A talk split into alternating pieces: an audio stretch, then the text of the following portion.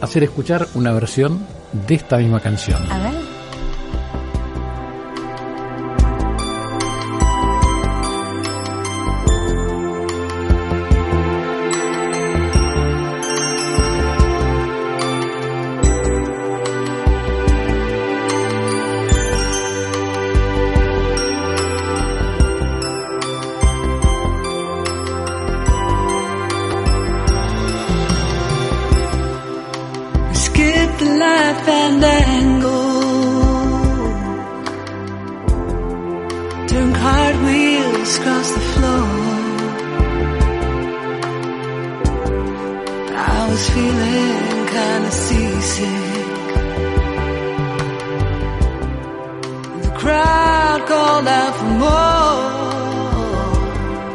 Bueno, ahora le voy a preguntar a los masculinos y a los femeninos qué versión le gusta más.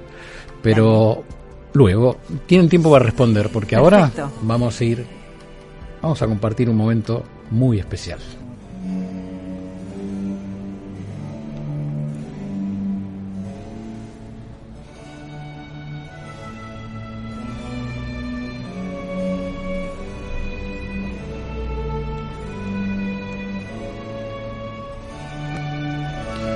Porque cuando suena el canon de Pachelbel es porque vamos a ir a un encuentro, a un encuentro íntimo con un amigo de este programa, con un poeta, un filósofo, un escritor que nos lleva por la literatura, que hoy nos va a hablar del arte de vivir y que hace algunos años, en el día de su cumpleaños, como él adora esta obra musical, le regalé dos compact discs con 55 versiones del canon de Pache. Sebastián Doso Moreno, ¿estás ahí? Sí, Santi querido. Hola Ceci, ¿cómo están? ¿Cómo me voy a olvidar de esas 55 versiones con el vino incluido y, y, y después las celebraciones después de, la- de- las horas en vivo en radio? Tremendo. 55. Cinco- ¿Cuántos- 55 versiones. Tremendo. Sí. Dos, dos CDs. No Recuerdo, estuve meses buscando, le tengo que ganar a Doso Moreno porque yo le ponía uno y no, me gusta más la de tal, y me gusta más la de orquesta de Berlín. Y un día dije, a este tipo eh, no existía Spotify, ¿eh? No, no, tal cual. No, tal para cual. nada. Tal cual, increíble. Sebas, le vas por la literatura, por la filosofía. ¿Por dónde nos vas a llevar para hablar, si te parece, en estos días así, ¿no? Por De supuesto. el arte de vivir. Sí, esa es una frase demasiado grande, ¿no? Pero eh, vos me hablabas esta semana, Santi, eh, cuando intercambiamos mensajes no, noctámbulos, no nocturnos, noctámbulos, me hablabas de la mística y de la mástica, decías, tenemos que unir las delicias del cuerpo con los deleites del espíritu, antaño en la sociedad de los poetas ebrios, ¿te acuerdas cuando venía nuestro amigo el gallego locutor que entraba vestido, no sé si vestido disfrazado de, de gaitero, y le tirábamos niebla en el escenario y tocaba Manolo Castro. Manolo Castro, qué, ma- Manolo. qué maestro. Bueno, hemos hecho esos eventos eh, que venían 150 personas, y bueno, recitábamos poesías hasta las 2 de la mañana, qué locura, qué locura. El arte de vivir, ¿sabes qué? Esto de la mística y la mástica que decías vos, Santi, me hizo acordar a una, a una conversación que tuve con un buen amigo que vive en Dinamarca, Mm. eh, Héctor Ferreiro, doctor en filosofía, que me decía, vos sabes que me, yo cuando vengo a Buenos Aires no puedo creer ver los restaurantes llenos de gente, porque en Dinamarca, no solo por el frío, la gente no sale a comer, porque aunque es un país próspero, son ahorrativos. Mm. Eh, entonces hacen programas así de, de casa.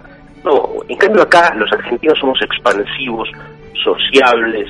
Eh, cada bar, restaurante, taberna es una, suerte de ágora donde las, personas van a, no solo a comer, sino a compartir, conversar, a debatir, a arreglar el mundo. Y esto tiene que ver, que ver con otras cosas, ¿no? Por, por supuesto con esto de que vivamos hoy, que mañana no sabemos qué pasará, es un sentimiento argentino medio apocalíptico de, bueno, juguémonos todas las, todas las cartas en este juego, porque mañana quién sabe. En cambio, en los países prósperos, Suiza, Viena, Dinamarca, las personas no planean, se guardan, se reservan. Acá eh, nos jugamos el todo por el todo cada día, eh, salimos a comer, eh, compartimos, bueno. Y es una cualidad del pueblo argentino que además tiene la calidez o la efusión del ánimo a flor de piel. Y eso lo han dicho hombres como, como Plácido Domingo, que, que, declaró que el público argentino es el más caluroso y efusivo y entusiasta del mundo, ¿no? Eh, y esto tiene que ver con el arte de vivir. Y, y pensaba con esto de el gusto por salir a comer, a comer rico, a tomar rico, eh, porque tiene que ver con las, aunque parezca un poco forzado, ¿no? Eh, me voy un poco a, a, los romanos, ya que está Ceci, Cecilia, ¿no? Nombre romano por excelencia. Eh, la gens, gens Cecilia, que era una especie de aristocracia romana, ¿no? la dinastía. Eh, los romanos decían que el sabio es el que sabe degustar la vida, y por eso la palabra sabio viene de sapere, en latín, que significa eh, el buen sabor, el buen gusto.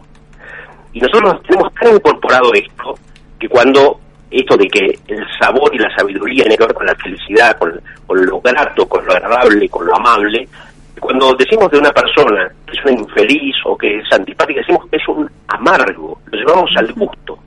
Mm. O, o, o, si tenemos un sin sabor, valga la, el término, sin sabor, decimos que tenemos un disgusto.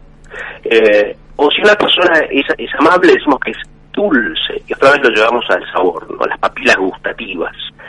Y los romanos, filósofos estoicos, eh, visionarios como Cicerón, eh, como, como Séneca, como Marcus Aurelius, los romanos decían, la felicidad tiene que ver con el sabor, con el sabor de vivir, con el saber saborear la vida, con el degustar cada momento, cada instante que aunque se fuga, queda en la memoria, eh, queda, queda en el recuerdo como, como, como un manjar, ¿no? que uno puede degustar recordarlo. Eh, por eso pensaba que el arte de vivir y, la, y, los argentinos que vivimos en esta especie de, de locura, ¿no? Vivimos con arte. El, arte. el, arte. de vivir o sobrevivir, buenísimo. El arte de sobrevivir. Tiene que ver con el arte de sobrevivir. Pero, claro, estamos siempre tratando, reinventándonos, regenerándonos, resucitando y, y salir. Fíjense que uno va, no sé, yo vivo en Pilar uno va a cualquier restaurante de la zona par está estado de gente. Eh, las personas van y toman y comen que se acaba el mundo, bebamos y comamos que el mundo se acaba, ¿no? Pero bueno, hay algo, algo interesante en esto, porque no es la mentalidad eh, avariciosa, reservada, burguesa, eh, controladora, eh, especuladora y ahorrativa de el ciudadano en un país próspero, racionalista, este, etcétera, etcétera. No, no sé si, si, si, comparten esta, esta visión un poco. Sí, bueno, súper interesante, ¿no? Unir las palabras con, con la vida cotidiana, ¿no? El, sí. Esto de disfrutar el, todo lo que nos vas contando. Y a ver, eh, el arte de vivir lo, lo juntamos, eh, ahora parte de, de, de, nuestro encuentro, lo unís a. Um, a la mástica y la mística, como decimos en la noche cuando hablamos, ¿no? Sí, y, sí, sí, sí. ¿qué, más le, ¿Qué más le sumamos al arte de vivir aparte de los sabores? Y bueno, eh, yo creo que tiene que ver esto de los sabores, tiene que ver con la conciencia, ¿no? Porque así como si uno respira, y, y, respira sin pensar todo el día, y el, y el respirar entonces es una suerte de jadeo animal, pero el, el ser humano tiene la capacidad de respirar conscientemente. Y cuando respira conscientemente, se sosiega. Hay una especie de transmutación alquímica muy extraña, mediante la cual, eh, al hacer consciente la respiración, ese aire se convierte en fuego, en fuerza, en energía. Los meditadores saben esto. Los profesores de yoga saben esto. Los hindúes de hace 5.000 años sabían esto.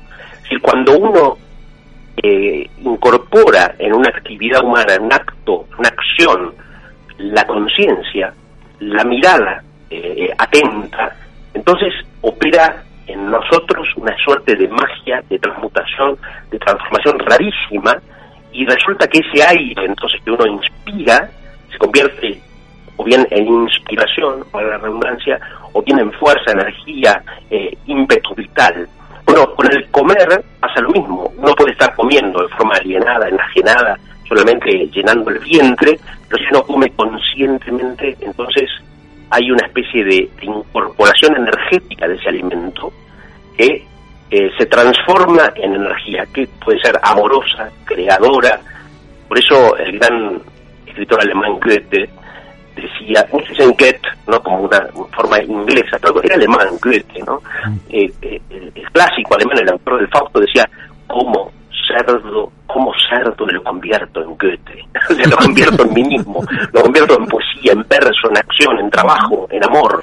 Entonces, el arte de vivir, creo, tiene que ver con incorporar a la vida la atención a la vida, eh, la conciencia en todo aquello que hacemos, ya sea caminar, respirar, comer, conversar.